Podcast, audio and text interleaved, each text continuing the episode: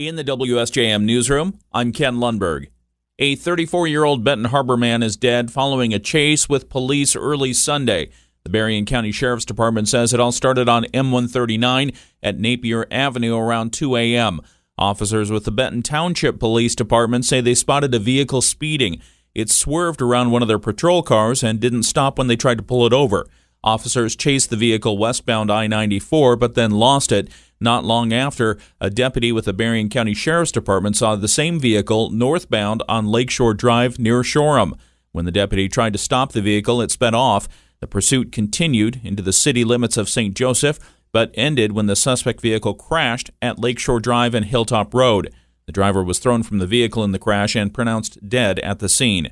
The incident is under investigation. The name of the deceased has not yet been released. The 2023 session of the state legislature officially comes to a close this week, and State Senator Aric Nesbitt says this year was a missed opportunity. He tells us with Democrats in control of both chambers for the first time in about 40 years, they ignored overtures from Republicans seeking cooperation and instead pursued their own agenda. At every opportunity, as I've reached out my hand to try to work towards a common sense middle solution, the Democrat majority made the conscious choice to sprint to the far left with their big progressive donors and big unions, big trial lawyers, and those that just want to grow the size and scope of government. Nesbitt says the year got off to a bad start as Democrats attempted to block an income tax from taking effect.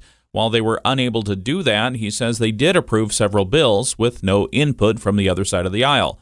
For one, Nesbitt says they approved an extreme energy package. It looks like we're heading for a second lost decade. On top of the Democrats' extreme energy plan that would end the use of natural gas in Michigan and that would drive up utility rates and energy prices in Michigan and make it make our energy grid less reliable. Nesbitt notes that energy package also stripped away local control of zoning for wind and solar projects, warning this could lead to farmland being industrialized.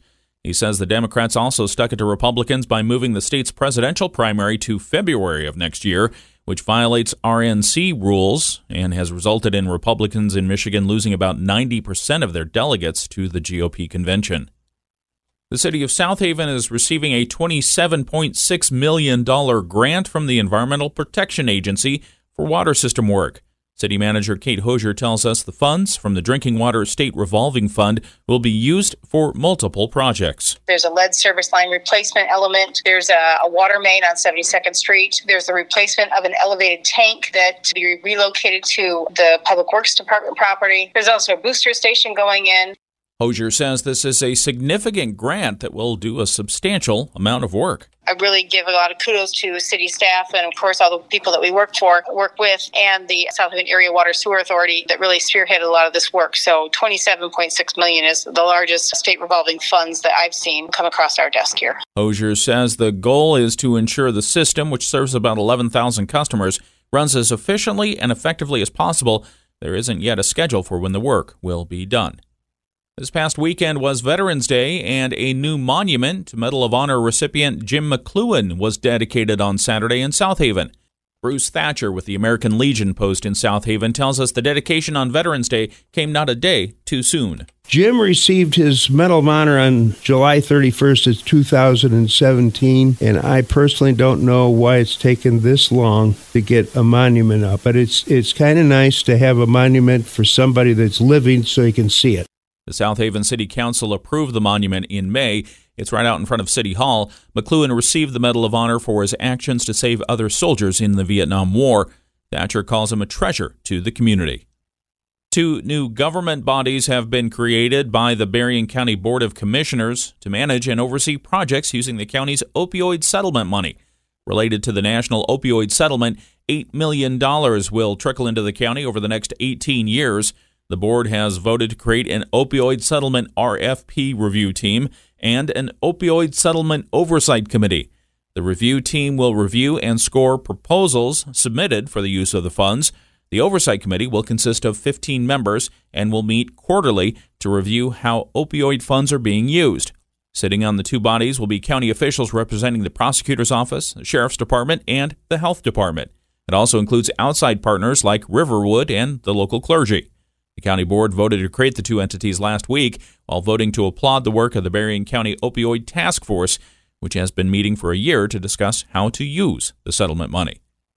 Republican State Representative James DeSana is calling for Michigan Attorney General Dana Nessel to be impeached.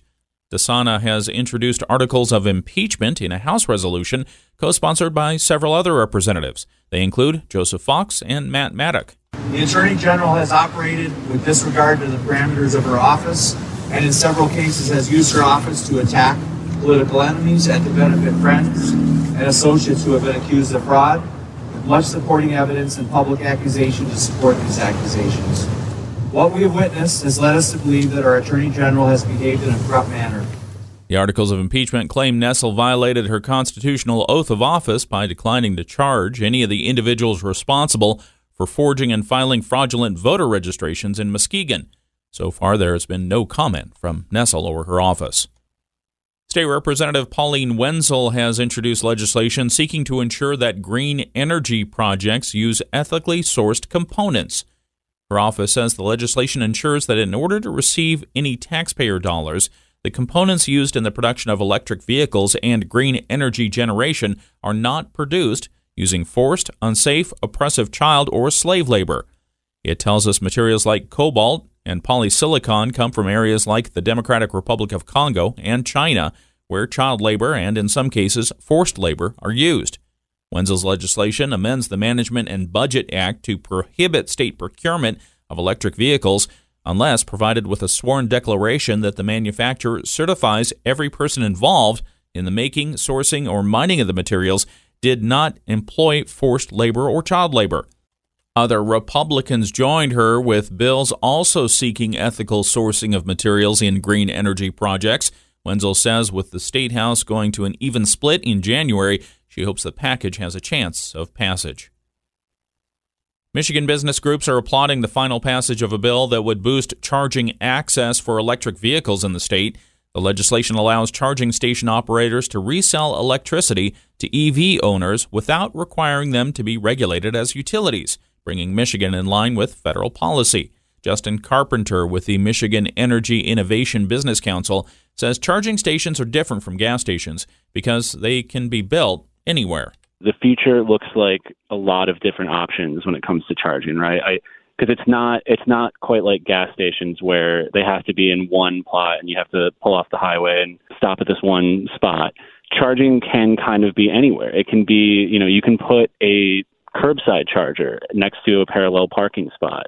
Uh, people are charging at home overnight, so they're typically starting each day fully topped off. The legislation still needs to be signed by Governor Whitmer. And holiday car deals are expected to return this year, but not to pre COVID levels. Analyst Ivan Drury of Edmunds.com says dealers have better inventories, and we should see far more December promotions than we saw in 21 and 2022. The last two years, um, they've been bleak to say the least. I mean, anybody going out there trying to find a deal probably went home pretty quick um, because there just weren't any vehicles on dealers' lots. Drury says we may also see a return of special Black Friday car and truck deals for the day after Thanksgiving. In the WSJM newsroom, I'm Ken Lundberg.